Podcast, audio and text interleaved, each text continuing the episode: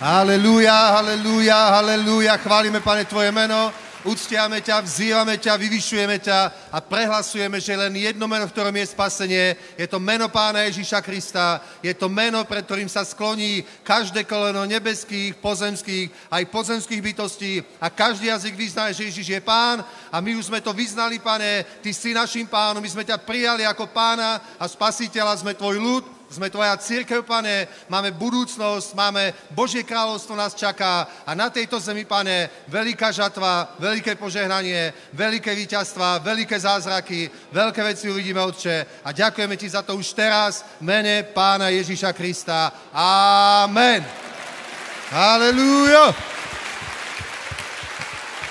Halelúja. Halelúja. Takže môžete sa pozdraviť, posadiť samozrejme. Halelúja. Halelúja. Takže ďaká Pánovi, toľko ľudí vidieť, spasených, znovuzrodených, ktorí uctievajú Pána spoločne, že aj na Slovensku, aj v Európe sa dejú takéto veci, to je skvelé, lebo to není vôbec bežné, to není bežné ani, proste není to v ktorejkoľvek časti sveta, proste není to normálna vec.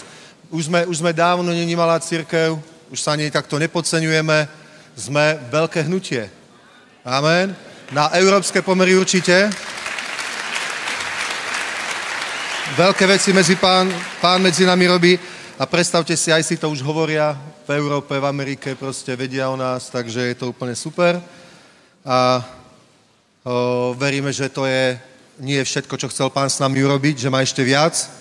A samozrejme, na to je treba ľudí viery. Na to musíme proste byť my, ľudia viery, silní, pevní, pomazaní a vedieť, čo máme robiť, pretože nás Boh použije, veci sa nestanú samé, veci sa na tejto zemi nestanú samé, musíme ich my vyveriť a urobiť.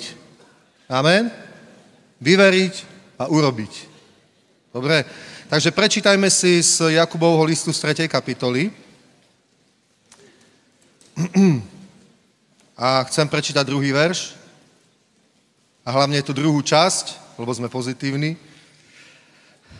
Kto nechybuje v slove, to je dokonalý muž, schopný držať na úzde aj celé svoje telo. Amen. Takže kto nechybuje v slove, je dokonalý muž, hovorí Božie slovo. A predtým hovorí, že lebo často chybujeme všetci a kto nechybuje v slove, to je dokonalý muž. Takže Biblia hovorí, že všetci často chybujeme, a kto nechybuje, to je dokonalý muž. Takže je to taký trochu paradox, že zároveň hovorí, že všetci chybujeme. A kto je to teda ten, kto nechybuje, keď všetci chybujú?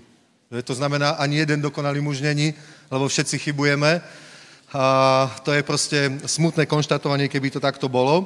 Je úplne kľúčové, ako my používame naše slova, ako používame našu reč, akým spôsobom tomu rozumieme, proste musíme hovoriť kontrolovanú reč viery. To je úplný kľúč víťazstvu. Nemôžeme len tak pustiť ústa, nech si hovoria, čo chcú, ale Biblia tu hovorí o krotení, že koňom dávame zubadlo a tak ďalej. A v jednom verši ešte je napísané toto, pozrite. 8. Ale jazyk nemôže alebo nevie skrotiť nikto z ľudí, je to nepokojné zlo, plné smrtonosného jedu. 10. verš. Z tých istých úst vychádza žehnanie, alebo dobrorečenie, aj preklínanie, alebo zlorečenie. Moji bratia, nemá to tak byť. Amen.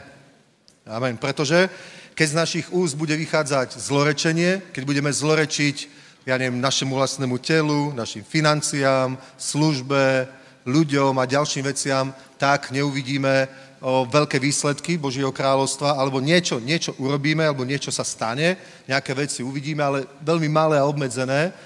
A opak toho je, keď sa naučíme kontrolovať reč, a ja sa k tomu za chvíľku dostanem, tak môžeme byť dokonalými mužmi, ktorí držia pod kontrolou celý svoj život, celé svoje telo a urobiť veľké veci. Amen? Amen. Dobre? Takže z tých úst vychádza dobrorečenie, aj zlorečenie, nemá to tak byť. Má vychádzať len dobrorečenie. Amen. A zároveň hovorí Božie slovo, že jazyk nemôže skrotiť nikto z ľudí. Takže čo ideme robiť? Takže sú to také pekné ciele, je to proste, ja neviem, pekné konštatovanie, že čo by bolo teoreticky možné, ale prakticky to nikto nedokáže robiť, lebo všetci chybujeme v slove a nikto nemôže skrotiť jazyk.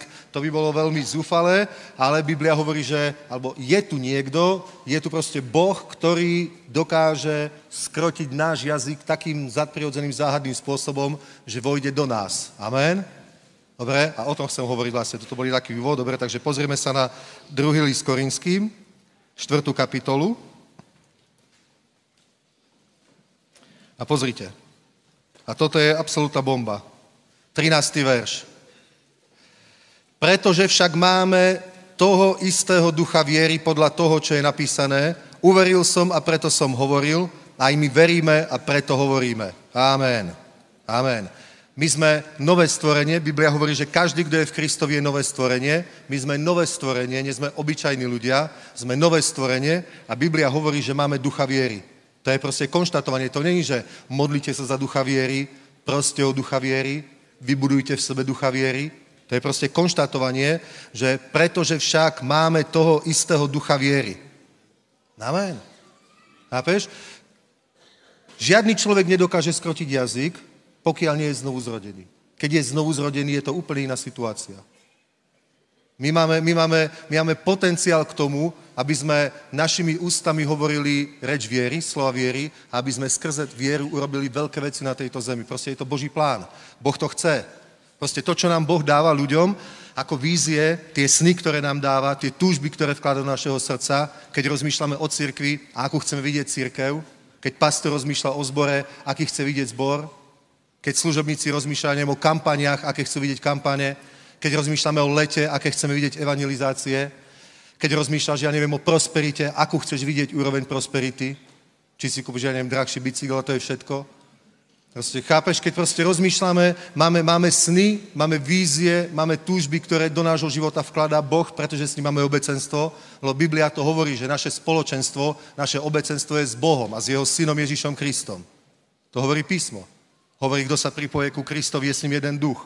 Naše obecenstvo je s Bohom a tie sny, tie túžby, ktoré my máme, proste to není niečo, za čo sa máme cítiť viny a hambiť sa, že to je proste prehnané, keď chceme, ja neviem, veľkú prosperitu. A keď chceme, ja neviem, vidieť veľké cirkvi. A keď chceme vidieť, ja neviem, dobré veci. Že to není niečo, za čo by sme mali cítiť výčitky svedomia, za čo by sme sa mali hambiť proste a hovoriť moja vina, moja preveľká vina. To není niečo, čo v sebe máme umrtviť, pokiaľ sa to narodilo v spoločenstve s Bohom. Amen? Aj keď sú to veľké veci, ale ak sa narodili v spoločenstve s Bohom, tak to nie je niečo, za čo máme mať nejaký pocit hanby alebo viny, že sme pyšní alebo niečo také, ale to sú veci, ktoré chce na tejto zemi urobiť Boh. Amen? A my potrebujeme, aby sme to mohli my urobiť, alebo Boh skrze nás, alebo my s Bohom, povedz si to ako chceš. Tak preto to Boh urobil takto, že do nás vložil Ducha Svätého, sme nové stvorenie, každý, kto je v Kristovi, je nové stvorenie, staré veci pominuli, nastali nové, sme absolútne iné bytosti, ako sme boli predtým, než sme sa znovu zrodili. Naša spravodlivosť, ako hovoril pastor, je dokonalá. Buď sme spravodliví, alebo nie sme. Nie sme skoro spravodliví, alebo smerujeme k spravodlivosti.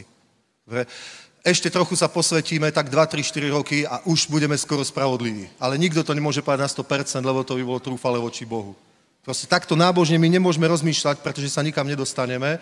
Buď je pravda to, čo hovorí Božie slovo, buď Ježiš urobil to, čo urobil a buď nám Boh počíta vieru za spravodlivosť, alebo nepočíta. Ak nám ho počíta za spravodlivosť, tak je to vybavené. Amen?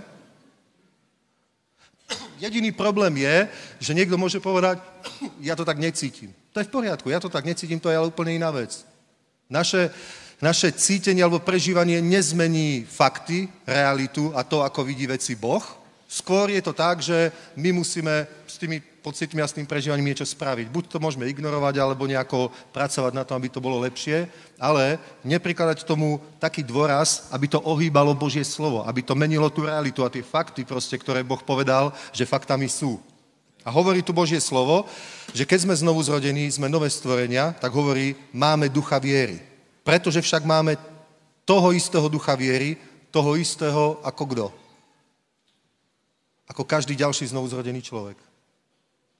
Toho istého ako Bonke, Viglesworth, Wesley, Pavol, Mária, a ďalší. Proste sme ten istý druh. Dobre, sme ten istý druh. A to, čo je dôležité, pozrite, je, máme ducha viery a to je, niekedy to môže byť tak, ako keď niečo máš a nevieš, že to máš. Schválne. Koľkí neovládate všetky funkcie svojho mobilu? Ja nie. Koľkí neovládate všetky funkcie svojho auta? Ja ani neviem, čo tam všetko je. Ja som si nikdy neprečítal tú príručku. To muži nerobia, to robia iba manželky. Ja to nerobím aspoň. Takže raz som náhodou niečo v aute urobil a začal mi samocúvať, samoparkovať a vôbec neviem, ako som to urobil a mal som z toho úplne chaos, tak som to nejako vypol a druhýkrát sa mi to už nepodarilo, keď som to hľadal.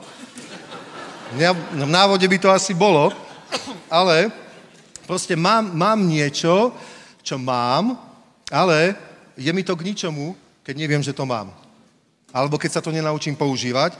A Biblia hovorí, že my máme ducha viery a to je absolútna bomba. My máme ducha viery. Povedz takto sám sebe, ja mám ducha viery. Alebo povedz, môj duch je duch viery. Amen. Páčilo sa mi, keď kedysi asi Tibor Rufal, alebo kto to hovoril, o znovuzrodení, také úplne hlboké vyučovanie, tak hovoril, že je to symbióza nášho ducha ľudského s Božím duchom spojený. A to je potom znovuzrodený ľudský duch. To nie, že sú tam akoby dvaja duchovia. Vieš, že Boží duch, môj duch. Je to ako keď zmiešaš, ja neviem, dva poháre vody do jedného. Už to proste neoddelíš. Presne tak, ako to bolo pôvodne. Takto my sme proste prepojení s Duchom Božím. Skutočne sme sa narodili z Boha, sme nové stvorenie, máme ducha viery. Amen. A tento duch viery, čo je úplná bomba, je, hovorí písmo, uveril som a preto som hovoril, aj my veríme a preto aj hovoríme. Amen. Amen. Takže všetky veci, ktoré Boh chce urobiť, skrze nás a pre nás, všetky tie veci, ktoré nám ukáže, ktoré nám zjaví a my to máme ako túžby, ako sny, ako plány, ako nápady, dobre? Niektoré nemusia byť od Boha, ale proste to nejak prefiltrujeme, to viete. Ale to, čo proste vieme, o čom snívame, po čom túžime, napríklad pastor túži po nejakom zbore. Netúži po zbore, ktorý má, ja neviem, má 30 ľudí a on túži, keby nás tak bolo tak 35, to by bola bomba. Keby nás bolo zajtra 35, to je v pohode, ale nie, že to je životný cieľ 35. Ale proste túži, najprv túžil, že celé mesto získa. Potom tak to nejako okreše, potom ešte trochu a potom už má také nejaké, nazveme to, že realistické ciele alebo plány a tam to niekde skončí, ale to nie je Božia vôľa. On, keď nám dáva do srdca túžby, tieto vízie, tak tie sa majú aj naplniť. A čo my potrebujeme robiť ako prvé? Predtým, než to začneme, ja neviem, plánovať, kresliť, robiť, ja neviem, zháňať, robiť, organizovať, tak Biblia hovorí hovoriť. Je to tak jednoduché. Proste je to tak jednoduché. Treba začať hovoriť tie veci. Treba začať hovoriť z ducha viery, v duchu viery. Treba začať hovoriť slova viery, reč viery. A takto sa veci stanú. Fakt, je to takto jednoduché. To, čo Boh ti zjaví, proste potom to hovoríš a nehovorím, že sa to stane len tým, že to hovoríš. Samozrejme, že potom urobíme aj nejaké praktické kroky, urobíme nejaké praktické veci, ale bez toho, aby sme nehovorili slova viery a robili iba nejaké praktické kroky, praktické reči, ja neviem, plagáty, evangelizáciu, toto, ale bez toho, že by predtým sme to vydláždili tou rečou viery, nejaké mesiac, dva, tri predtým, už hovoríme proste tie veci, už to hovoríme vo viere, toto ideme urobiť, toto nám Boh dáva, toto je Božia vôľa, toto, tamto, hento. Bez toho, že by si tieto veci hovoril 2-3 mesiace, niekedy aj rok, niekedy aj viac, niektoré projekty aj viac. Predtým, než začneš robiť nejaké praktické kroky, tak tie kroky vôbec nemusia viesť k víťazstvu a k úspechu.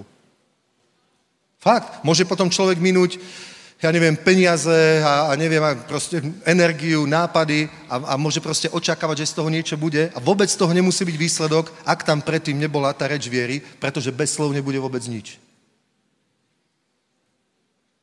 Lebo srdcom sa verí na spravodlivosť, ústami sa vyznáva na. Ústami sa hovorí. Marek hovorí, kdokoľvek by povedal. A čo keby nepovedal? Kdokoľvek by povedal, zdvihni sa, hoď sa do mora a nepochyboval by, ale veril by vo svojom srdci, že sa stane, alebo deje, čo hovorí, bude mať, čokoľvek by povedal. A keby to nepovedal? tak potom sa nemáme ani o čom baviť. Chápeš, celá tá lekcia by bola zbytočná, lebo to ani nemôžeme uvažovať o tom, že aké by nepovedal. A to je fakt také dôležité povedať, bez toho není nič. Bez toho není nič, bez toho, že by Boh hovoril, není nič. Není svetlo, není zem, není mesiac, není slnko, není nič bez toho, že by Boh nehovoril. Amen? Nič Božie sa skrze vieru našu na túto zem nestane bez toho, aby sme v duchu viery tie veci najprv hovorili. A keď ich hovoríme, a potom príde ten čas, kedy už treba aj konať, že už robíme aj nejaké skutky, napríklad hovoríme o nejakej žatve a potom to môžeme hovoriť, ja neviem, mesiac, 2, 3, potom príde nejaké obdobie a usporiadame kampaň alebo niečo iné. Potom robíme praktický krok. Alebo hovoríme o založení zboru, môžeme o tom hovoriť rok, môžeme o tom hovoriť niekoľko týždňov, niekoľko mesiacov, ale potom príde čas, kedy urobíme nejaký praktický krok. Niekde urobíme nejaké prvé zhromaždenie. To je praktický krok. Ale najprv musia byť proste tie slova viery. Musí byť tá reč viery, pretože bez toho proste Božie kráľovstvo sa nebuduje drinou.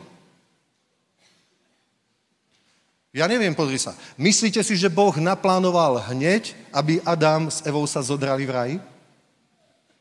Nie. Nie. To bolo až potom, hovorí, v bolesti, v pote tvári budeš jesť svoj chlieb, budeš obrábať zem, potom sa do nej navrátiš, lebo v prach sa obrátiš a v pote tvári budeš jesť svoj chlieb. Tá drina bola až potom. On nehovoril, to nebol Boží plán na začiatku. Jeho úlohou nebolo nerobiť nič. Boh nechcel, aby nerobil nič v raji. To by tam nemusel byť. Ale to, čo mal robiť, bolo proste hovoriť. Mal hovoriť reč viery, slova viery. Proste mal byť Božími ústami. Mal byť Božím nástrojom, aby Božie plány a Božia vôľa skrze neho sa preliali, pretavili na svet a on mal byť proste spolupracovníkom s Bohom.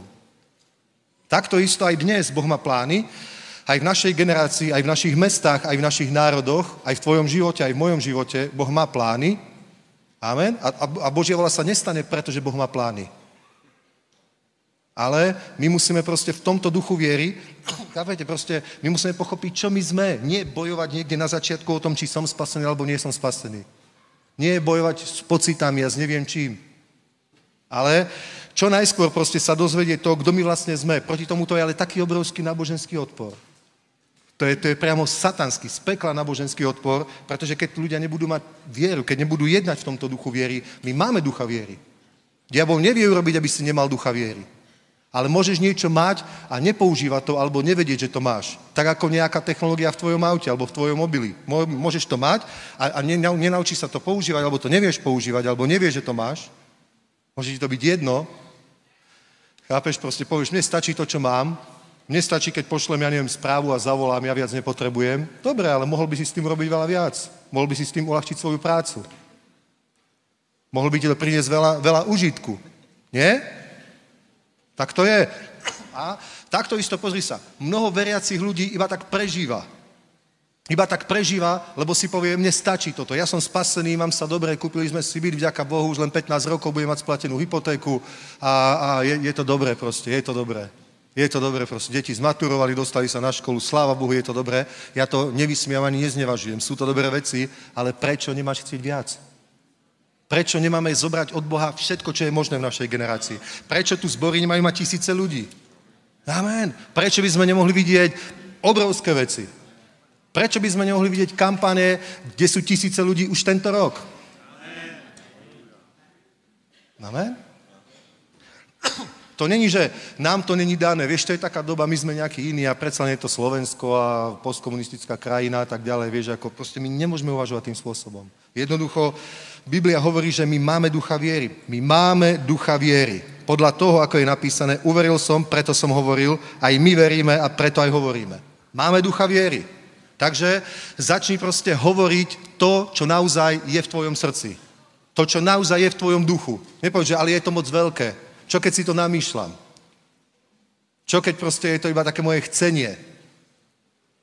Ja som zo začiatku svojho kresťanského života počul presne takéto veci v cirkvi. Že to je z teba. A z koho to malo byť? Ale to, že to je z teba, to znamenalo, akože to je zlé.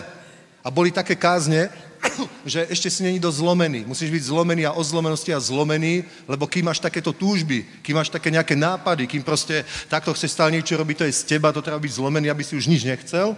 Bol úplne ako nejaká plastelina, ktorú niekde nalepíme a tam ostal. A keď Boh bude chcieť a bude to jeho vôľa, bude to jeho plán, tak ťa nejako použije. A keď nie, tak ťa nepoužije, ale buď spokojný.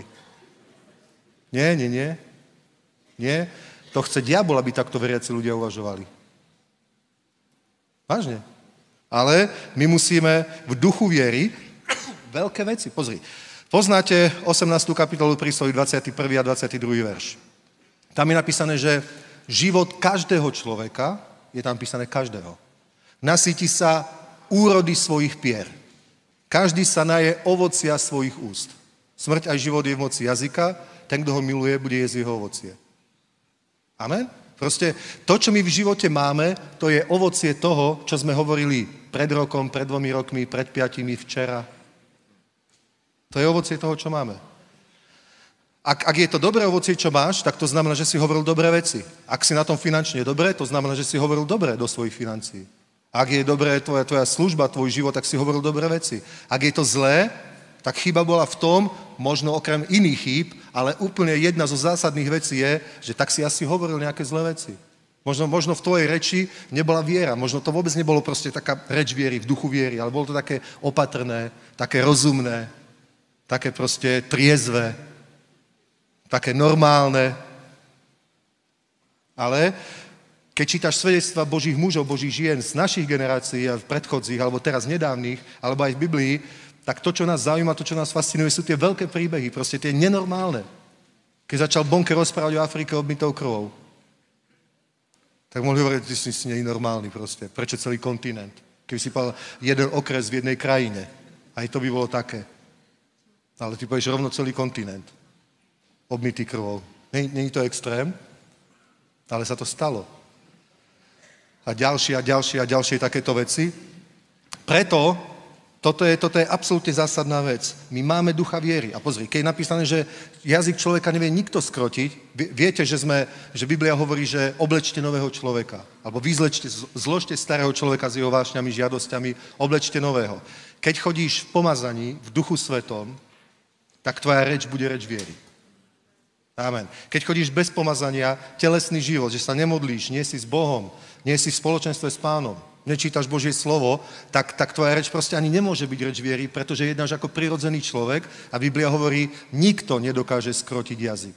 Že ľudia dokážu skrotiť koňa, krávu, býka, žirafu, slona, hocičo, ale hovorí nikto, že každú živú prírodu ľudia skrotia, ale jazyk nedokáže skrotiť nikto.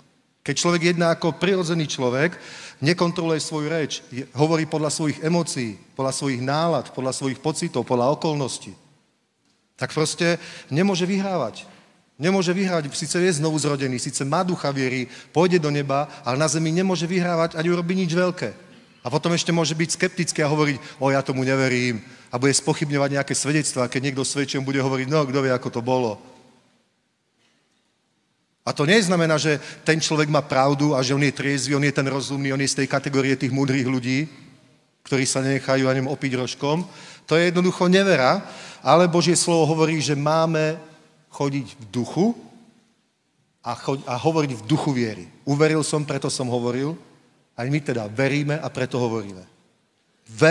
Ver niečomu, ver tomu, čo hovorí Božie slovo všeobecne, ver tomu, čo Boh vkladá osobne tebe do tvojho života, ver vo vízie, ktoré majú služobníci, pastori, vo svojom zbore, ver v tú reč viery, ktorú hovorí pastor.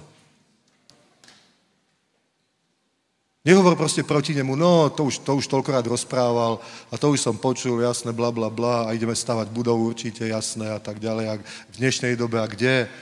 To proste, to sú telesné, hlúpe ľudské reči. To treba byť ticho vtedy. To by mali anjeli roboty, keď museli ako Zachariáša vždycky každému zatvoriť ústa. Ale lepšie je proste ver všetkému, čo hovorí Biblia. Ver, že Ježíš stal z mŕtvych. Ver, že je Boh. Tí, ktorí prichádzajú k Bohu, musia veriť, že je a že odpláca tým, ktorí ho hľadajú. Toto všetko rob. Dobre? Potom ver v osobné tie vízie, tie plány, ktoré máš a hovor slova viery. A keď máš zlú náladu, alebo sú nejaké ťažšie dni, je ťažšia situácia a keď už rovno by si nevedel hovoriť reč viery, tak nehovor nič. Tak buď ticho. A manželka ti povie, a čo nič nerozprávaš? Tak povedz, buď rada, že nerozprávam. Teraz potrebujem nerozprávať. Už sa ma nič nepýtaj. Teraz fakt potrebujem byť ticho. Lebo práve teraz držím na úzde svoje telo. Nechcem rozprávať. Je to tak proste. Víťazstvo je odvodené od toho proste, čo hovoríme. Presne ako Abrahamovi, ako to hovoril pastor, že on nehľadel na svoje už neplodné telo, ani na svoje staré telo Sárine, teda na Sárine staré telo, a nepochyboval o zasľúbení Božom v nevere, ale bol si celkom istý, že to, čo Boh zasľúbil, je mocné aj učiniť, preto mu to bolo počítané za spravodlivosť. A Biblia hovorí, že nehľadel na telo, ale bol posilnený vo viere tým, že vzdal slávu Bohu.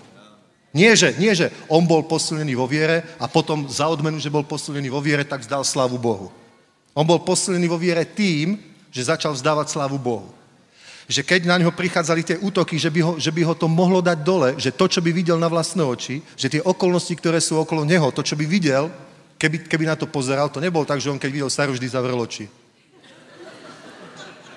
Choď mi z očí, nechcem sa na teba ani dívať, lebo teraz verím zase za Izáka, za syna. A iba po tme by chodil do stanu.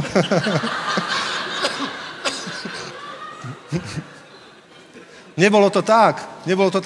On ho normálne videl, ale keď na ňo prichádzali tie myšlienky, že z toho nič nebude. Proste to sa nemôže stať. Tak vtedy proste nevybral sa, nepustil myseľ týmto smerom, nezačal rozprávať týmto smerom, ale naopak úplne to zastavil, zdvihol ruky a začal chváliť Pána. A tým, že začal chváliť Pána, jednal ako duchovný človek, nie ako telesný, tým bol posilný vo viere, tým, že začal chváliť Pána a preto sa to aj naplnilo. Amen. Halelúja. Takže Boží ľud, slovo viery je absolútne kľúčové. Amen? Takže ideš kontrolovať svoju reč a hovoriť slova viery. Chápeš, nič nemusíme zmeniť. Ty máš ducha viery. Amen. Je to proste tak jednoduché. Ja by som vám toľko svedectiev mohol povedať o týchto veciach, ale tak to je proste. Proste to funguje. Amen. Nech vás Pán požehná. Veľké veci uvidíme. Šalom, šalom. Ďakujem, přátelé, najdete si Marka 4. kapitolu. 4. kapitolu a ako by som to správne povedal. Ja som už na začiatku roku hovoril, že vstupujeme do nejakého iného, do nejakého obdobia, hej, že to obdobie bude velké, já jsem to nazval zrychleně, alebo akcelerácia, alebo žatva. Žatva, hej? Žatva. Já vám povím prečo. Lebo já už několik rokov jsem hovoril asi tak, že vinice je založená, robili jsme, pracovali jsme, okopávali a teraz je čas, aby vinice rodila, hej? Marek 4. kapitola, viete, že tam je napríklad podobenstvo rozsevačovi a prečítame si jedno podobenstvo od 26. A vravel, s kráľovstvom Božím je to tak, ako keby človek hodil seme na zem, spával by i stával vodne i v noci a semenovi vcházelo a rástlo, že sám nevie ako. Lebo zem donáša úrodu sama od seba, najprv bylinu, potom klas a potom plné obilie v klase. A keď dozrel plod, hned pošle srp, lebo se dostanovila žatva. Bratia a sestry, existují nějaké zákony, hej? Ty zákony to jsou prostě zákony, to jsou zákonitosti, se kterýma nikdo nehne, hej? Je to například zákon života, zákon věry. A tieto zákony sú také ako trochu abstraktné, hej? Ale zákon sejby a žatvy patrí tiež mezi tieto základné zákony a ten se zdá najpochopitelnější. Já obyčejně hovorím, kdo rozumí zákonu sejby a žatvy, tak každý zodvihne ruku, že ano. A já obyčejně hovorím, že keby jsme skutečně rozumeli alebo verili principu sejby a žatvy, potom naše životy by nutně vyzeraly úplně jináč. Lebo všetko od začátku Boh dal zákon sejby a žrtvy na to, aby jsme vítězili. Dal, víte, že zem začala rodit trně, bodlač, ale na to, aby toto všechno bylo porazené, je zákon sejby a žatvy. To znamená, keby jsme tu ozaj tomu verili, tak sejeme intenzivně, hej. Prosím vás, ale jednu věc, na kterou chcem upozornit, hej.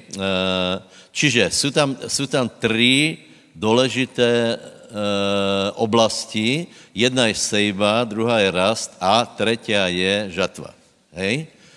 Sejba, rast a žatva, hej. O rast sa stará Boh.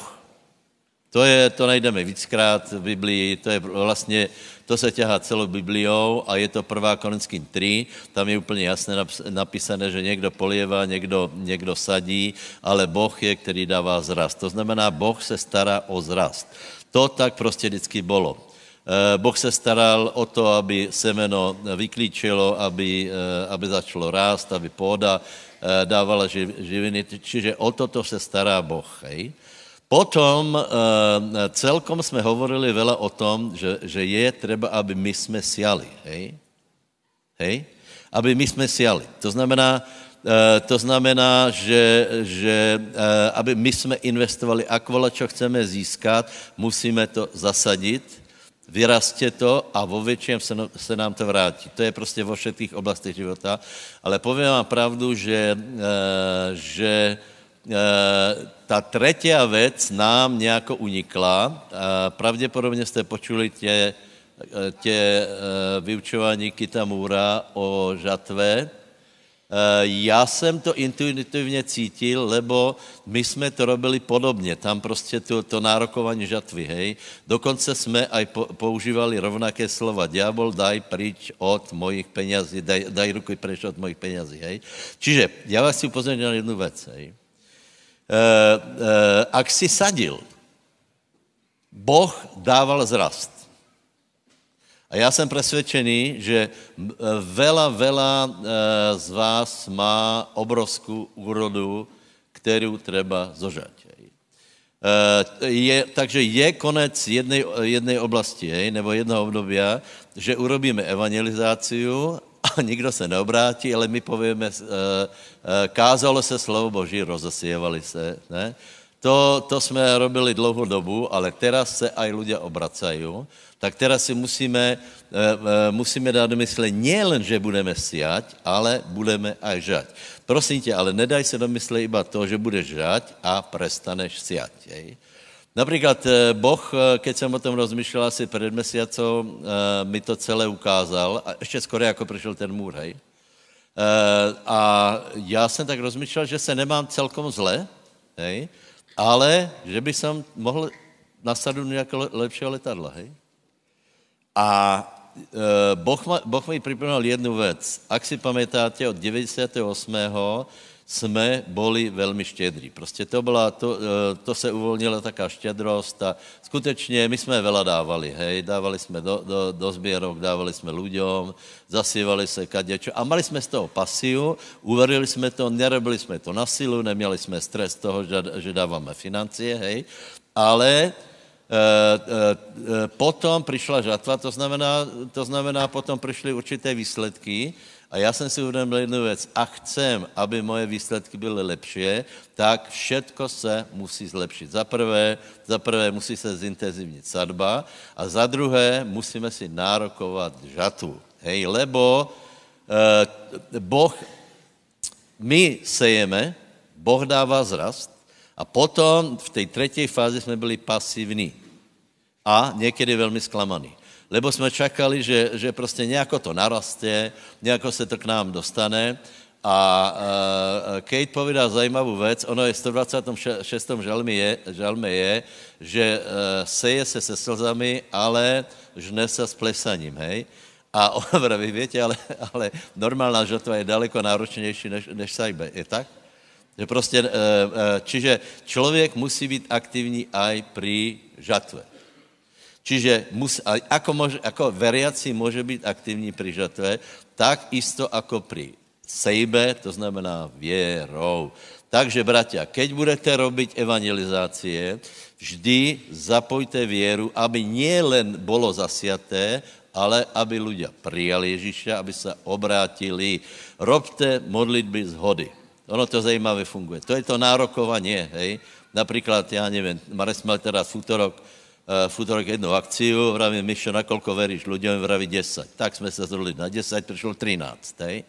Tak dobre, tak sa môžeme zhodnúť na 20, ale treba, aby sme proste do toho preukázali vieru, lebo my pošleme srp, ktorým všetko zožneme. Čo by som teraz chcel urobiť? Ja som fakt hlboko presvedčený, že tu je XY ľudí, ktorí dlhodobo zasievate, hej? A niekedy si možná povieš, kde je tá úroda. Pamätáš, čo hovorí napríklad Moore, že niekomu dal auto a potom auto potreboval. A vraví, pane, ale ako to je? Ja som zasial auto a žiadne není a Boh mu povedal, že musí volať, že musí veriť na žatvu a že musí povolávať žatvu. To znamená, že verme, že nie len, že sme zasiali a si povieme, že a kde sú tie peniaze, ako to funguje, nemôžeme v tom byť pasivní, ale keďže si zasial, tak nároku aj volaj k pánovi, že chceš aj žatvu. Prosím vás. Tak jak Peťo, alebo ja som xkrát povedal, my prichádzame na to mesiac za mesiacom, že v církvi náboženské hradby proti požehnání jsou neskutočné. Že například se hovorí o tom, že dobře zasievaj, ale nečakaj žatvu, iba zasievaj. No a teraz mi povedz, ako to má logiku, lebo každý, kdo zasieva, predsa chce vidět ovoce svojej práce, nechodíš do roboty preto, aby si nic nedostal, nechodíš na evangelizácie iba preto, aby si rozosial slovo a nikdo se neobrátil. Takže poďme zavolať na pána, hej, urobíme zbierku, hej, lebo sejba a žatva neprestane do konca sveta, hej. Do konca sveta, pokiaľ pán nepríde, budeme robiť zbierky, hej. Takže zober svoj dar. A teraz, ja by som sa rád, aby sme uvolnili žatvu. To znamená, teraz sa neurazte, ja budu hovoriť iba k tým, ktorí evidentne dlhodobo sú v tomto procesu. To znamená, ak minimálne 10 rokov už chodíš do církve a 10 rokov si verný v desiatkoch, v obetiach. Tým nechci povedať, že sa to nebude týkať aj ostatných. Ale já bych som byl rád, keby sme to uvolnili, ak by sme sa pomodlili. Hej, za prvé. A za druhé, ak si aspoň 10 ľuďom svedčil v posledních 2-3 mesiacov, hej. A hovoril se s něma a ty chceš ale vidět přece aj žatvu. Tak se pomodlíme, aby byla žatva, hej. Takže prosím, bratia, kteří mají také evangelizačné povolanie, tak budete tu, po tejto mojej ľavej ruke, ktorí dlhodobo sejete, príďte sem a my sa za vás krátko pomodlíme ešte nejaký čas že čo? Kľudne, choď tam, ako myslíš modliť sa, alebo chceš aj prijať? Dobre, takže choď tam aj tam a tak, jak máš svoj dar, normálne bude zbierka tam, tak, jak je vždycky. Tam je terminál, tu bude koš, tam je koš, tu bude koš. A opakujem, pokiaľ si seriózne zasieval 10 rokov minimálne a v tebe je taká otázka, kde je tá žatva a ako to celé funguje, tak tomu prikážeme, aby to zafungovalo. Hej? Vierou zobereme srp a pekne to skosíme. A ak svedčíš ľuďom, takže si dejme tomu v posledných 10 v posledních pár mesiacov, kde sa tým ľuďom svedčil, alebo si bol na 10 akciách, okrem zboru, kde si hovoril s ľuďma, ja neviem, na evangelizáciách, poďme, nech to aj zoženeme. Dobre? Nech to aj zoženeme. Postavíme se, přátelé. Haleluja, máš svoj dar, haleluja, maj to v ruke. V mocnom mene Nazareckého Ježíše prehlasujeme, že veríme princíp sejby a žatvy. Děkujeme ti, svatý Bože, že to je základný princip, je to jeden z faktů, je to jeden z duchovních principů, který existuje, a prosím, aby se nám odpustil, že jsme málo tomu verili, že jsme pochybovali, a prosím, aby si do nás dal to jasný vědomí, že čokoľvek bude člověk zasievat, to bude aj žať. Ďakujem ti za to, že můžeme zasievat, ďakujeme ti za to, že my se nestaráme o rast, lebo rast dává Boh. Nadprirozeně dává Boh rast, lebo Boh je Bohom rastu. Děkujeme, keď kážeme evangelium, tak raste slovo a ľudia jsou spasení. Děkujeme, keď zasejváme financie, tak rastu financie a my zožněme financie vo velkom, proto v mene Ježíša Krista. Povedz, mene Ježíš, nárokujem si žatvu. Som člověk, který poctivo seje, Boh dává zrast, a teraz berem srp a vierou povolávám žatvu. V mocné mene Ježíš. Financie, které mi patrí, nech prídu ze severu, z jihu, ze západu, východu. Haleluja. Diabol, daj ruky preč od mojich financí. Daj ruky preč od žatvy, lebo prehlasujem, čokoľvek človek zasial, bude až žať. Ja som zasial, ja som veril, Boh dal rast a ja si zoberem to, čo mi patrí v mocnom mene Ježíš. Nech prídu financie. V mocnom mene Ježíš. Kázal som slovo, hovoril som mnohým.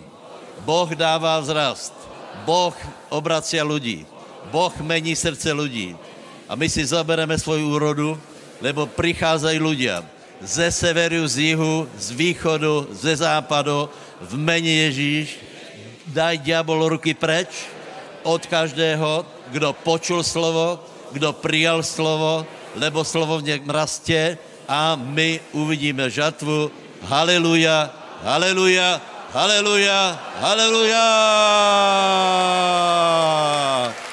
Vlado, pojďte zahrát jednu pesničku, hej. Čiže zúčastnite sa zbierky a ktorý chcete uvoľniť ešte, hej, buď evangelizáciu tuto, na tejto strane, alebo financie, žatvu, tak pri tej po pravej strane.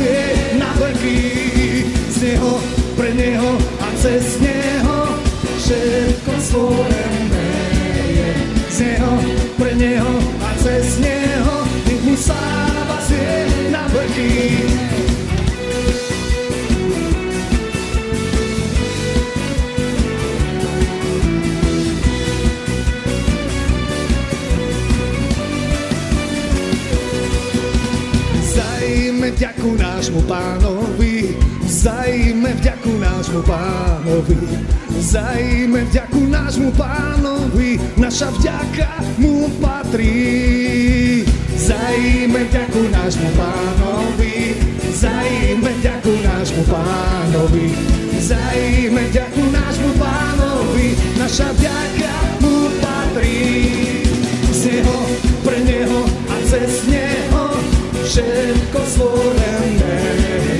Z neho, pre neho a cez neho, nech mu sláva znie na veky. Z neho, pre neho a cez neho, všetko stvorené. Z neho, pre neho a cez neho, nech mu sláva znie na veky.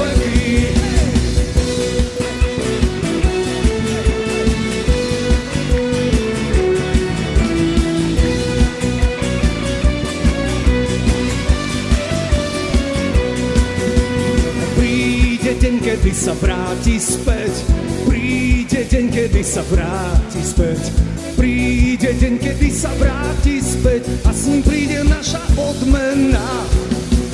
Príde deň, kedy sa vráti späť, príde deň, kedy sa vráti späť, príde deň, kedy sa vráti späť a s ním príde naša odmena.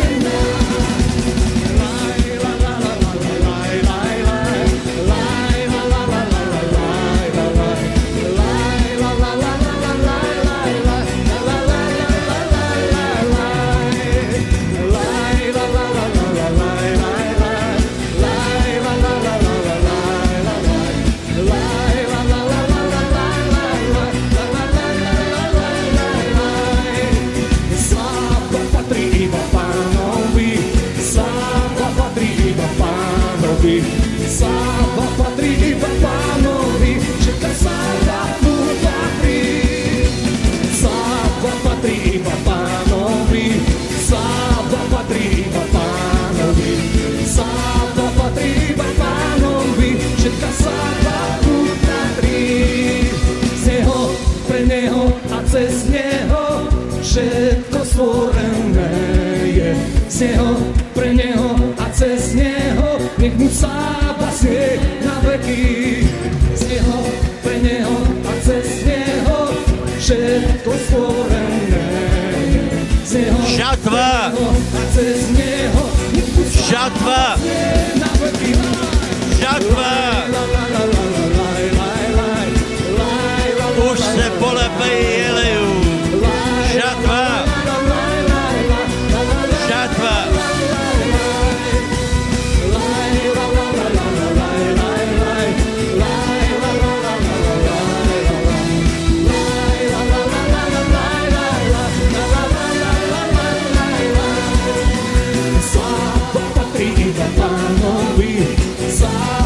Iba Pánovi, sláva patrí iba Pánovi, všetka sláva mu patrí, všetka sláva mu patrí, všetka sláva mu patrí.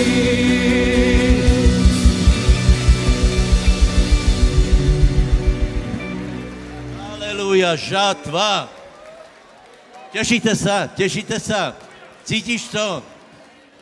Cítiš to, ako sa to žne? Príde to do sípky, príde to do peněženky, príde to na účty, príde to do tvojej spižírny, do tvojej garáže. Žatva.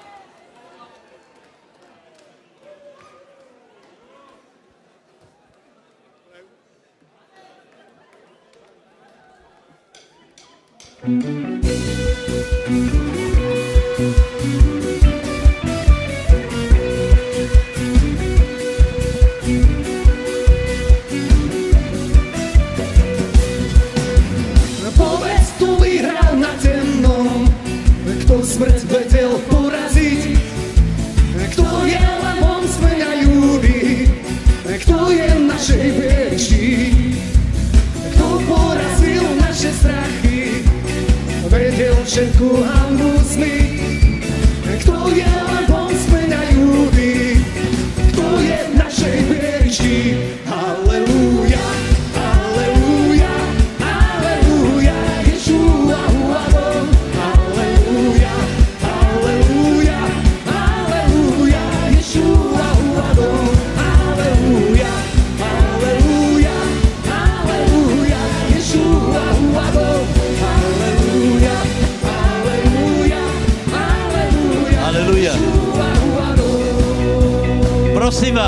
Prosím vás, zrychlíme to, hej, zrychlíme to. Jako pricházate, buďte taďal a taďal budete odcházať, hej, lebo ještě bude kázeň. Ešte není konec zhromaždenia. Ešte brat Adrian bude hovoriť, hej? Takže prichádzajte takto a tu budete odkázať. Kto prišiel na zem nás spasiť, len pre mňa seba sa stal. Vybral si zomrieť za všetkých, on je hoden našich chvál. Kto sa po nás opäť vráti, ako vojska generál. On je ten hrdina vekov, on je hoden našich chvál. Halelúja.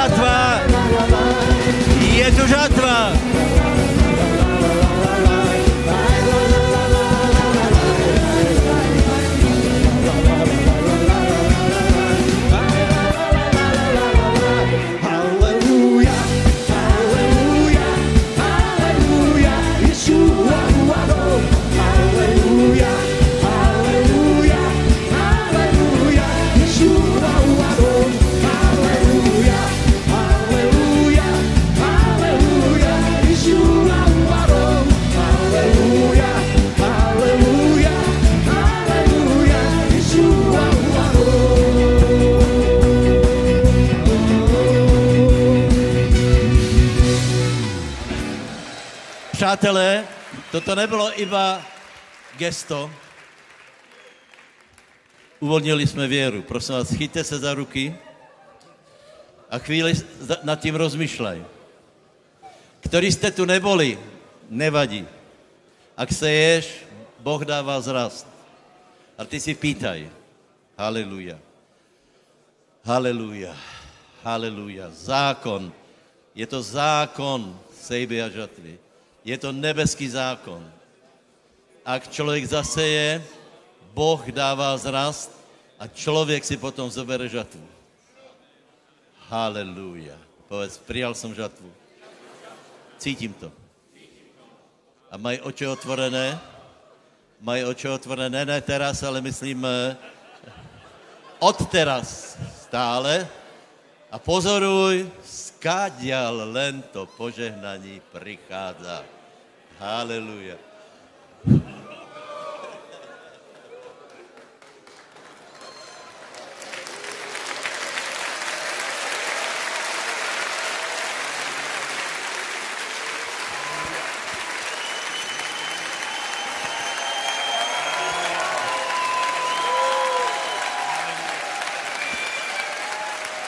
Haleluja.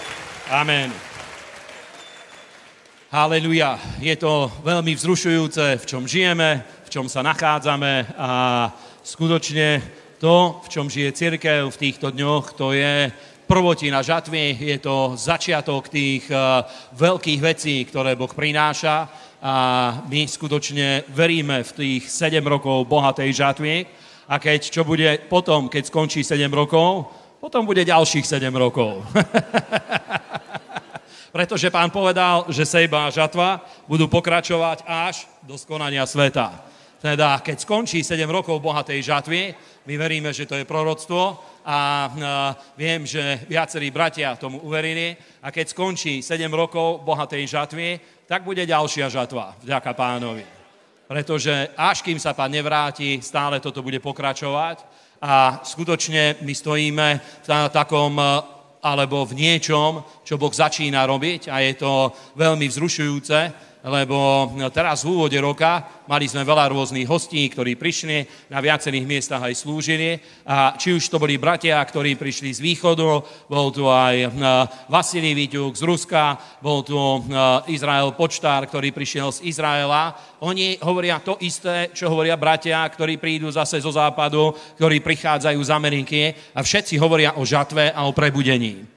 A ja sa pamätám, na konci 90. rokov, na prelome milénia, bola veľmi podobná situácia. Vtedy každý, kto prišiel, hovoril o žatve, vtedy sa hovorilo hlavne o finančnej žatve, ale každý host, ktorý prišiel, vôbec sa nepoznali. A hociaká akcia bola, aj keď sme ju neorganizovali my, boli sme aj na konferencii vtedy, ktorú ešte organizoval Mark Zechin, vtedy tam prišiel pastor z Ameriky, ktorý hovoril presne tie isté myšlienky, ktoré sa hovorili aj tu, ktoré v Hite hovorili Rodney Howard-Browne, a ktoré úplne rezonovali v tej atmosfére. A v týchto dňoch je to veľmi podobné. Prebehlo, ja neviem, 20 plus niekoľko rokov, 25 rokov možno odvtedy, ale tá situácia je veľmi podobná, pretože odvšadiaľ, odkiaľ ľudia prichádzajú, vždycky sa to dostane k prebudeniu a k žatve. Dokonca ten izraelský pastor, Izrael Počtár, ktorý ste počuli jeho kázeň, on hovorí, že v týchto dňoch zobrali ľudí, ktorí urobili áliu do Izraela, zobrali ich do jedného kresťanského kempu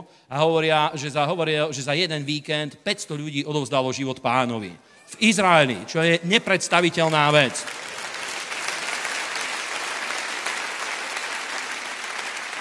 A v Izraeli tie zbory väčšinou boli malé, to boli skupiny 20, 30, 40, 50 ľudí. Veľakrát na tých mesiánskych bratoch bola taká utisnutá atmosféra, a tento hovorí tak ako my, v obrovskej slobode, vo viere, v pomazaní, v sile, a hovorí, že v Izraeli začína prebudenie, a hovorí, že keď bude prebudenie v Izraeli, tak sa dostane na celý svet. Pretože máme to aj v písme, keď to povedal, hneď som rozmýšľal, a písmo hovorí, že to, že Boh príjme Izrael, nebude nič iné ako vzkriesenie z mŕtvych. Teda požehnanie v Izraeli vždycky prináša niečo dobré na tento svet. A keď je táto duchovná žatva, keď tam prebieha alebo začína, on hovoril takisto o začiatku, tak tie isté veci sa prelievajú na celý svet. A je to skutočne veľmi vzrušujúce, a preto o tom hovorím, pretože to obdobie, v ktorom sa nachádzame, čas, v ktorom je cirkev momentálne, v ktorom žijeme, a my sme toho súčasťou, je úplne mimoriadny, a prichádza žatva tých vecí, za ktoré sme sa modlili, verili cez celé roky. A teraz nedávno ja som začal čítať knihu Zjavenia, a poprosím, nájdite 2. kapitolu. Začal som čítať knihu Zjavenia a prečítal som si ten odkaz do Efezu v 2. kapitole. Veľmi silne sa ma dotkol Svätý Duch, pretože máme za sebou takú sériu zhromaždení, kde slúžil aj Richard Moore, ale pomedzi to boli ešte rôzni iní hostia, a veľa bolo takých veľmi silných impulzov. A je to dobré, že Boží oheň veľmi silne sa dotýka Božieho ľudu, prichádza do zborov, prichádza na tie miesta, kde sme. A skutočne to, čo sa začína rodiť, čo sa začína rodiť v cirkvi, čo začína vyrastať, čo sa začína diať, to je počiatok mimoriadnych vecí. Je to niečo obrovské. Aj pastor Jardo o tom hovoril aj ráno, teraz takisto hovoril o žatve, Peťo hovoril o tom duchu viery, a to sú všetko tie veci, ktoré odhaľujú, ukazujú to, že čo prichádza, aké veci sa začínajú diať medzi Božím ľudom, aké veci Boh je pripravený vykonať. A je veľmi dôležité, aby my sme to chápali, aby sme tomu rozumeli. A v tomto pohybe Svätého Ducha, ktorý v týchto dňoch začína, ja všimol som si jeden veľmi zaujímavý akcent, a poprosím vás, teda Zjavenie 2. kapitola. Ten odkaz do Efezu dobre poznáte, je tam reč o novej láske, o prvej láske, ale ja by som ho chcel predsa len prečítať a potom budem pokračovať ďalej. A anjelovi efeského zboru napíš, takto hovorí ten, ktorý drží tých 7 hviezd vo svojej pravici, ktorý sa prechádza prostred tých 7 zlatých svietnikov, Znám tvoje skutky, aj tvoju prácu, aj tvoju trpezlivosť a že nemôžeš znieť zlých a skúsil si tých, ktorí hovoria o sebe, že sú apoštolmi a nie sú a našiel si a spoznal si ich, že sú lhári a zniesol si a máš trpezlivosť a pracoval si pre moje meno a neustal si, ale mám proti tebe to, že si opustil svoju prvú lásku. A pamätaj teda, odkiaľ si vypadol a čiň pokánie a čiň prvé skutky, ale ak nie, prídem rýchle na teba a pohnem tvoj svietnik z jeho miesta, keď neučiníš pokánia, ale to máš, že nenávidíš skutkov Mikulášencov, ktorých aj ja nenávidím, a kto má uši, nech počuje, čo duch hovorí zborom, a tomu, kto víťazí, dám jesť z dreva života, ktoré je prostred raja Božieho. Amen. A tento odkaz samozrejme je veľmi silný a aj teraz, keď sme to čítali, vidíš, že je tam veľká kontinuita aj medzi našim hnutím a medzi tým, ako fungujú zbory, pretože na väčšine miest veľmi intenzívne pracujeme celé roky, skúsili sme všetky možné veci, takisto odhalili sme rôzne pseudoslúžby a rôzne tie veci, tak ako tu o tom hovorí pán, ako hovoril tomu efeskému zboru, takisto veľa trpezlivosti, veľa rôznych skúšok sme prešli a boli aj také roky, kedy dalo sa cítiť, že je obrovský odpor a tlak vôbec voči tomu, že zbory existujú, ale ja začal som vnímať v tomto pohybe Svätého Ducha, ktorý sa rodí počas týchto dní, začal som vnímať niečo veľmi zvláštne a keď som si prečítal tento list, tak Svätý Duch niečo mi odkryl, čo predtým som nevidel, pretože keď sme hovorili o prvej láske, vždycky sme zvykli vyzdvihnúť to, že aké je dôležité milovať Pána a znovu obnoviť svoj vzťah s Bohom. Ale musím vám povedať, že je tu o mnoho viacej ako len to, že je treba obnoviť svoj vzťah s Bohom, je treba obnoviť modlitebný život, je treba obnoviť čítanie Božieho slova, pretože mnoho kresťanov toto celé roky má vo svojom živote. Ale keď tu je reč o obnovení prvej lásky, musím vám povedať, že je to veľmi, veľmi také široké, veľmi bohaté, čo tu Božie slovo hovorí, pretože ten, kto miluje Boha, miluje všetko, čo je s ním spojené. Miluje jeho slovo, miluje cirkev, miluje bratov a sestry, miluje evangelizácie, miluje to, keď Boží ľud sa modlí a sú modlitby a miluje všetko to, čo je spojené s Bohom, s jeho menom a s jeho prácou. A keď hovoril o tomto obnovení v prvej láske, pretože sú aj ľudia, aj pastor Jardo o tom ráno hovoril, ktorí z nejakých dôvodov možno sa urazili počas rokov alebo sa na niečom potkli, ale ja vidím, že Boh začína jednať aj s týmito ľuďmi a videl som, že na zhromaždenia prichádzajú aj ľudia, ktorí hovoria, že 10 rokov dozadu odišli z cirkvi, ani nechodili, trebárs, neboli súčasťou tej služby, ktorú máme v milosti, ale patrili niekde do nejakých zborov a odpadli a Boh jedná aj s týmito ľuďmi a navracuje ich medzi cirkev a musím vám povedať, že táto žatva, ktorá prichádza, toto hnutie, bude spojené aj s tým, že ľudia z celého srdca budú milovať Božie dielo, Božiu prácu, budú milovať cirkev, budú milovať bratov a sestry. Halleluja. Nie len v tej osobnej rovine, pretože boli také roky, kedy na to sa kládol veľký dôraz, že to osobné spoločenstvo s Bohom prebiehajúce v komórke a aj keď snažili sme sa to vysvetľovať, že to je iba jedna časť, jeden z atribútov, nie je to celé spoločenstvo s Bohom, je to iba jedna z častí, o ktorej hovorí Božie slovo, ale takto vyzeralo, ako keby ľudia to nechceli počuť, ale v týchto dňoch skutočne Boh sa dotýka ľudí. A ja tomu verím a viem, že aj vy mnohí tomu veríte, že skutočne pred Pánovým príchodom cirkev bude obrovsky slávna, bude naplnená Božou slávou, bude naplnená Božou prítomnosťou, bude naplnená zjavením, mocou, silou a všetkými týmito vecami.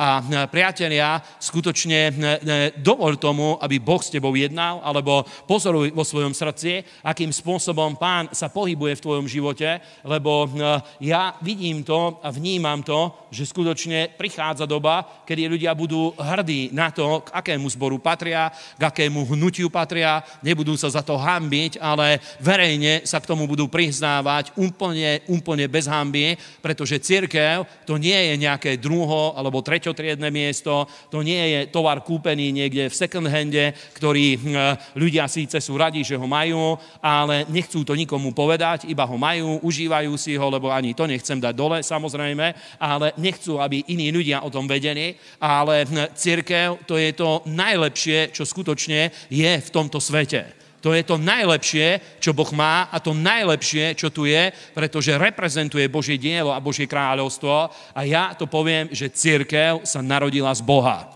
Amen. Cirkev sa narodila z Boha. Amen. Povedz, naša cirkev sa narodila z Boha. Amen.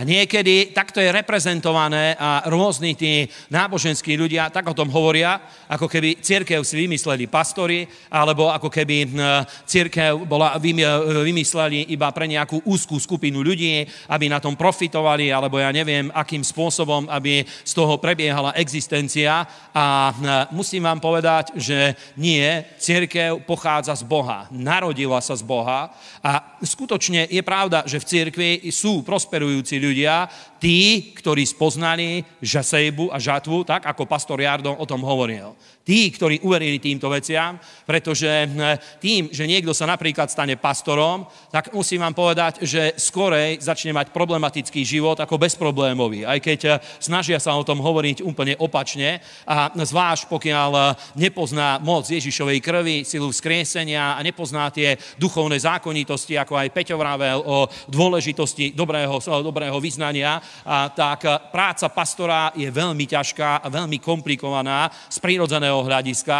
A ja aj bratom veľakrát to vysvetľujem, že pastor potrebuje mať istotu v jednom, hoci čo sa môže zmeniť, ale v jednom si musíš byť istý, že za tebou stojí Boh. To je najdôležitejšia vec.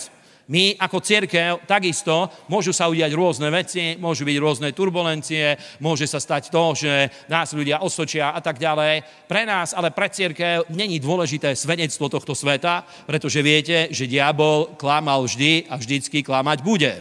Pre nás nie je dôležité svedectvo tohto sveta, pre nás je najdôležitejšie to svedectvo, že Boh je s nami a je v nás.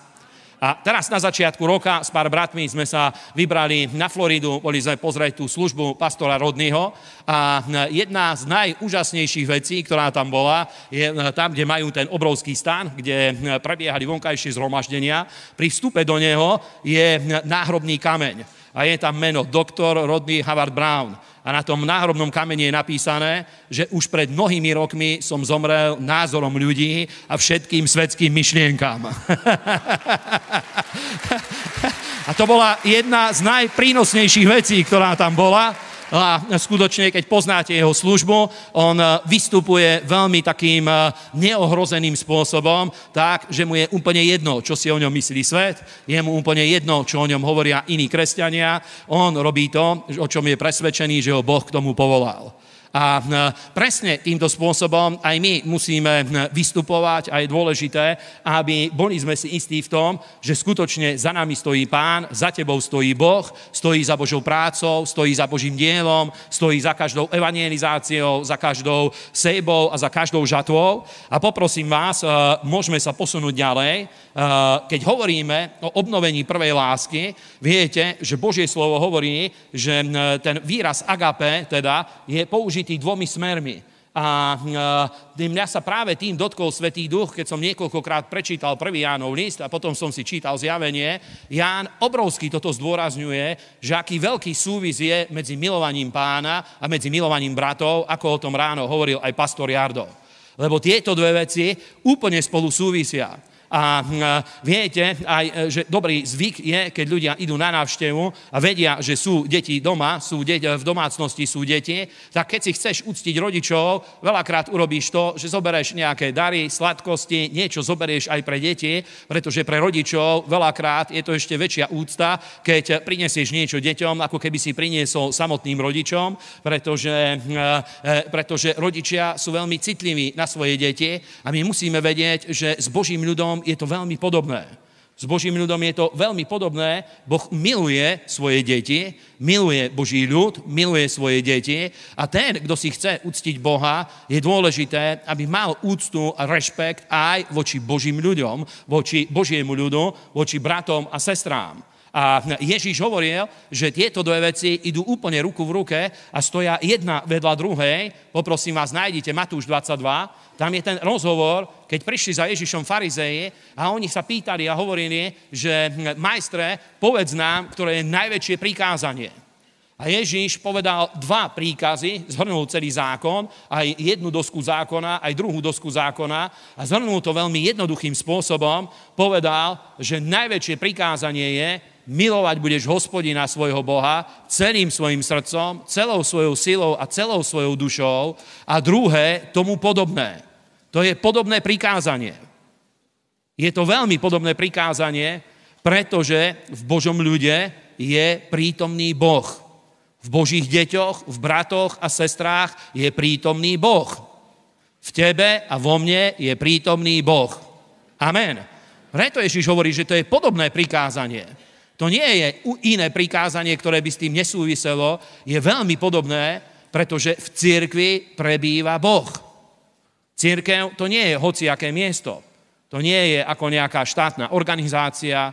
To nie je niečo, čo by sme mohli prirovnať, ja neviem, hociakej svetskej inštitúcii alebo niečomu inému.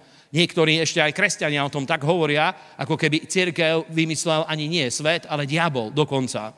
Ako keby to pochádzalo od diabla, ale viete, že cirkev sa narodila v Hornej Dvorane. Narodila sa zo Svätého Ducha, narodila sa z Božieho slova, narodila sa zo smrti a vzkriesenia Božieho syna, sa narodila cirkev a narodil sa Boží ľud. A pre mňa je veľmi paradoxné, že je to taký veľký paradox, pretože veľakrát vidíme jednu zaujímavú vec, že veľakrát sa stane, že najhorší obraz o cirkvi majú títo zahorknutí, znechutení kresťania. Je to úplne zaujímavé, ale títo ľudia, napríklad keď niekto odpadne do sveta a stane sa úplne svetským človekom, tak títo ľudia veľakrát vedia, že dostali sa mimo ten prúd, dostali sa niekde vedľa, pretože urobili hriechy a neobviňujú z toho cirkev, neobviňujú z toho iných ľudí, ale rôzni náboženskí ľudia, ktorí nemajú jasnú myseľ, nemajú ostré videnie a keď sa dostanú do rôznych problémov, okamžite začnú z toho obviňovať Božie dielo a začnú obviňovať cirkev. A čo je jedna z najhorších myšlienok, s čím sa dá vôbec stretnúť? Teraz, keď tu bol Richard Moore, hovoril, že v Amerike majú také príslovie, hovorí, že názory sú ako pazuchy, všetci ich majú a niektoré smrdia. Americké príslovia sú veľmi zábavné, je v tom veľmi veľa humoru, je to také koubojské, trošku je v tom takej krčmovej orazenosti a proste takých vecí, ale vždycky idú na podstatu vecí a keď toto povedal, ja som skoro padol zo stoličky od smiechu, lebo je to skutočne pravda, každý má nejaký názor, ale niektoré smrdia.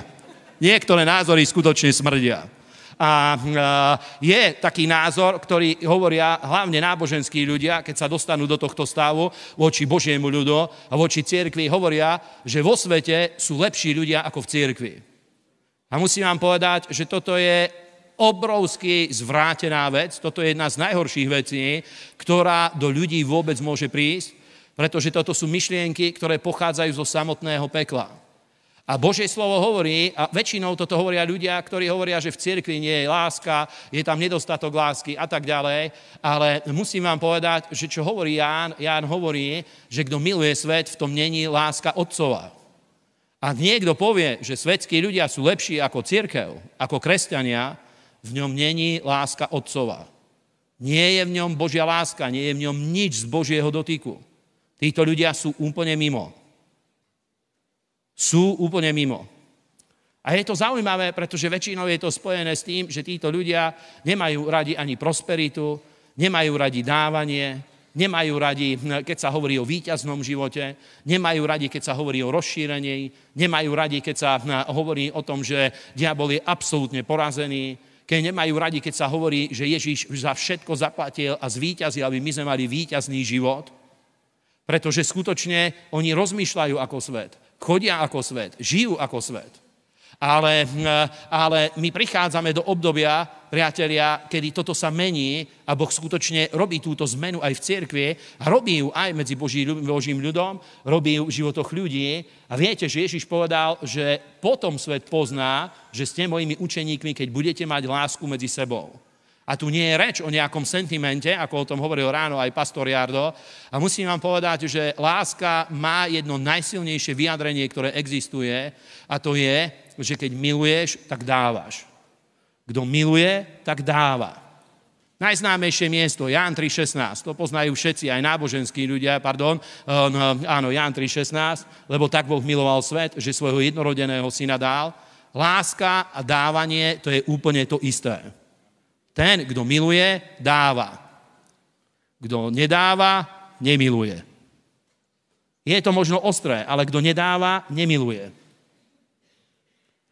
Pretože to je o tom mentálnom nastavení, ktoré ľudia majú. To je presne o tom, že je toto mentálne nastavenie. A tá atmosféra je veľmi podobná tomu obdobiu, kedy v podstate zrodila sa celá táto služba milosti na konci 90. rokov. Ja viem, že začala už predtým, ale to, čo teraz je, vtedy na konci tých 90. rokov sa to menilo. A my znovu nastavujeme cirkev na to, aby ľudia prichádzali do cirkvi s tým, aby rozmýšľal o tom, popri tom, že nesie Bohu dár, čo prinesie zo sebou a čím môže požehnať nejakého iného človeka. Nejakého brata, sestru v cirkvi, prídeš do cirkvi a máš niečo, čo ti Boh ukázal, aby si to zobral so sebou a hľadáš, komu by si to doručil, koho by si tým požehnal, komu by si to dal, pretože, priatelia, toto neuveriteľným spôsobom oslobodzuje atmosféru a ničí to diablové skutky, ničí to diablovú prácu. A vy poznáte 112. žalm, Božie slovo hovorí, že uvidí to bezbožník a bude škrípať zubami a bude sa rozplývať a pôjde ho rozdrapiť od zlosti. A to je dobré. Presne toto nech sa deje. Presne toto nech sa deje. Amen. Povedz, Pane, nech sa stane. Amen. Presne toto nech sa stane. Nech bezbožníkov ide roztrhnúť od zlosti, diabla nech ide z toho roztrhnúť od zlosti, keď vidí, že v cirkvi sú ľudia, ktorí si obľúbili dávanie a milujú to, že dávajú, lebo ja viem, že v našich zboroch sú veľmi štedrí ľudia, ktorí štedro podporujeme Božiu prácu a podporujeme Božie dielo. Ja som to nedávno spočítal, už minulý rok som o tom hovoril, som to spočítal a zasial som na dnešné ceny niekoľko bytov. 3-4 byty som už zasial počas rokov, ako slúžim Pánovi. Toľko peňazí som priniesol do cirkvi, ale moja žatva prichádza. Aj vaša žatva prichádza. Amen. Halleluja. A keď Boh robí túto prácu aj v životoch ľudí, musím vám povedať, pretože ja viem, že niekedy ten pohľad je taký skrivený, že iba keď dávame priamo Pánovi, je to sveté. Ale spomente si, čo Ježiš hovoril, keď navštíviš chorého, keď navštívime väzňov a tak ďalej, keď požehnáme núdznych, hovorí, že ako keby sme to vykonali jemu. A slovo aj to hovorí, že máme sa učiť robiť dobre najprv domácim viery. Teda je to obrovský dobrá vec, keď je táto mentalita v cirkvi, že my žehnáme Boží ľud a žehnáme cirkev a odovzdávame, prinášame tieto dary a prinášame tieto požehnania. A ja vám poviem, že ja neviem si ináč predstaviť, ako na svet by toto mohlo zapôsobiť, ako tým, že my skutočne budujeme túto kultúru dávania v cirkvi a medzi bratmi, medzi veriacimi, aby ľudia navzájom sa obdarovávali, aby robili túto žehnajúcu službu, žehnajúcu prácu, pretože vo svete toto nie je. Svet, keď dáva, tak chce korumpovať. My nikoho nechceme korumpovať, ani nikoho nechceme zmeniť. Svet nemá túto mentalitu len tak, aby ľudia dávali, aby sa obdarovávali bez toho, aby od ľudí niečo očakávali. My samozrejme očakávania máme, ale naše očakávania sú od Pána. Amen. Ani nehovoríme ľuďom o tom, čo by sme chceli prijať do svojho života a nedávame to s tým, že čakáme, že aj nám dajú niečo späť, že dávam s tým, že čakám, že mi niečo dajú, ale robíme to preto, aby sme si uctili Boha. Prečo? Pretože život každého jedného znovuzrodeného človeka je výsledkom Božej milosti, Božej dobroty, Božej práce. Boh to vykonal v jeho živote. A písmo nám dáva dve prikázania. Iba dve prikázania dáva Nová zmluva. My samozrejme poznáme 10 Božích prikázaní, ale Nová zmluva má iba dve prikázania. Musím vám povedať, že jedno z nich je to, aby my sme boli takíto ľudia, ktorí milujú ostatných a sú štedrí aj voči ľuďom, aj voči Bohu. A poprosím vás, nájdite 1. Jánov list, 3. kapitolu. A Božie slovo hovorí, že toto úzko súvisí s tým, aby od Boha sme prijímali a mali sme vypočuté modlitby. Toto je posledný verš, ktorý prečítam, ale je to veľmi silné. Je to veľmi silné. Ja nikdy som nekázal počas rokov, nikdy som nezvykol takýmto spôsobom kázať o láske, ale v týchto posledných možno 2-3 mesiacoch Pán obrovskú revolúciu spravil v mojom živote v pohľade na túto tému, pretože chodiť v láske, vám poviem, to je rozhodnutie stať sa najsilnejším človekom, ako sa dá.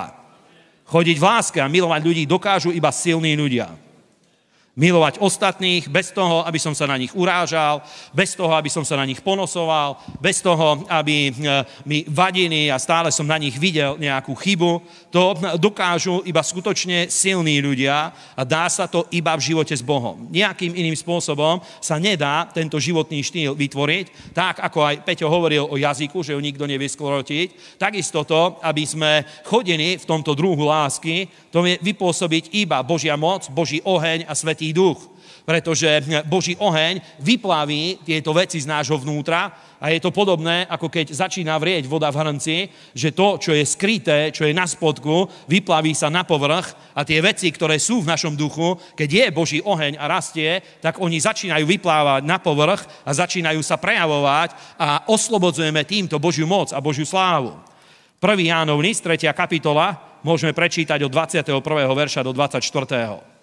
Milovaní, keď nás neobviňuje naše srdce, máme smelú dôveru k Bohu a všetko, čokoľvek prosíme, berieme od Neho, lebo zachovávame Jeho prikázania a činíme to, čo je ľúbe pred ním.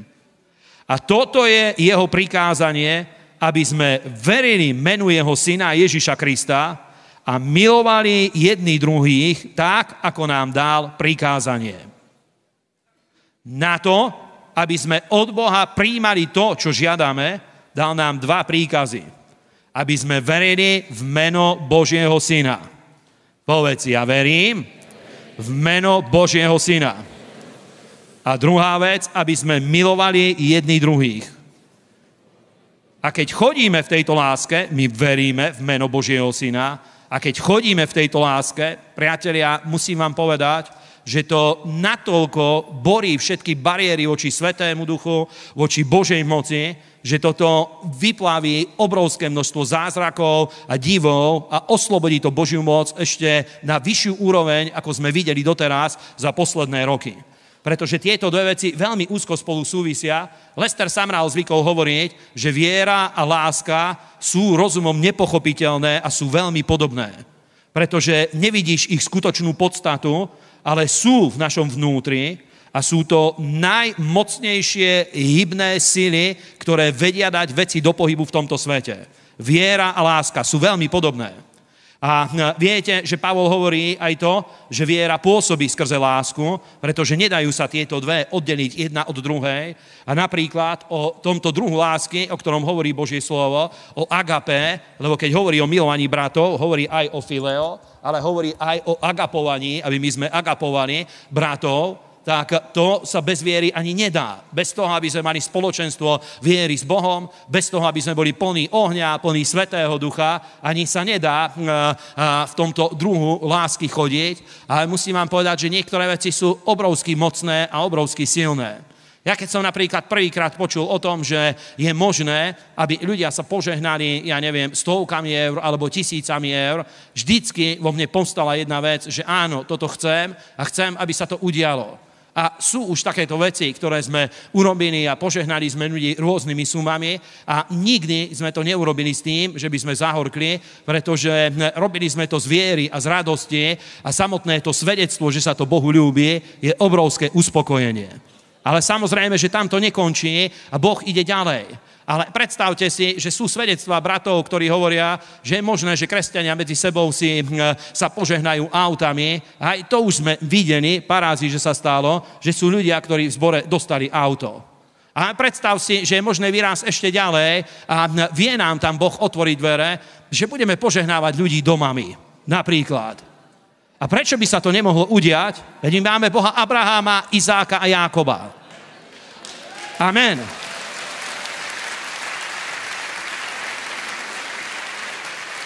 A nerozmýšľaj o tom, že konečne to príde a aj mne dajú dom. Lebo to by si bol sociálny prípad. Ale rozmýšľaj o tom, že mňa Boh tak požehná, že aj ja budem dávať domy. Amen. Že Boh ťa tak požehná, že aj ty pôjdeš a niekomu dáš svoj prvý dom. Predstav si, že ako toto mení atmosféru, to je niečo, čo svet nevie vôbec uchopiť. To je aj kresťania, keď o tom hovoríme, aj keď o tom čítáš, počuješ o tom, poviem ti, že je to niečo, čo iba vieš cítiť vo svojom duchu, že to horí v tebe, ale hlava ti to neberie, lebo to sa nedá hlavou vysvetliť. Ale cítiš, že v tvojom srdci horí oheň, je tam Božia moc, je tam Božia prítomnosť a keď to aj nasleduješ a robíš to, Boh v tom je a narastá obrovská radosť v tvojom srdci a tá istota, že chodíš v Bohu a Boh je s tebou. A priatelia, toto je, to je jeden úplne nový level, ktorý Boh chce priniesť do cirkvi, ktorý prichádza medzi Boží ľud a vždycky sme boli štedrí voči Božej práci a aj budeme ďalej a budeme v tom verní a budeme v tom narastať, ale budeme žehnať aj Boží ľud. Amen. Budeme žehnať bratov a sestry a poviem vám, že Božia sláva vzrastie. Je to zaujímavé, že práve s týmto hovorí Božie slovo, práve o tomto hovorí Biblia, keď o Jeruzalemskom zbore, ako to fungovalo a ako požehnanie sa odozdávalo medzi ľuďmi, hovorí, že veľmi narastala aj sila zázrakov a divov medzi ľuďom, pretože toto skutočne borí všetky obmedzenia materializmu, dáva to do pohybu Božie kráľovstvo a Boh z toho berie slávu. Za toto nevie žiaden človek zobrať slávu za tieto veci, ani za to, čo sa udialo doteraz, ale to, čo prichádza, je o mnoho väčšie. Nech vás Boh požehná. Amen.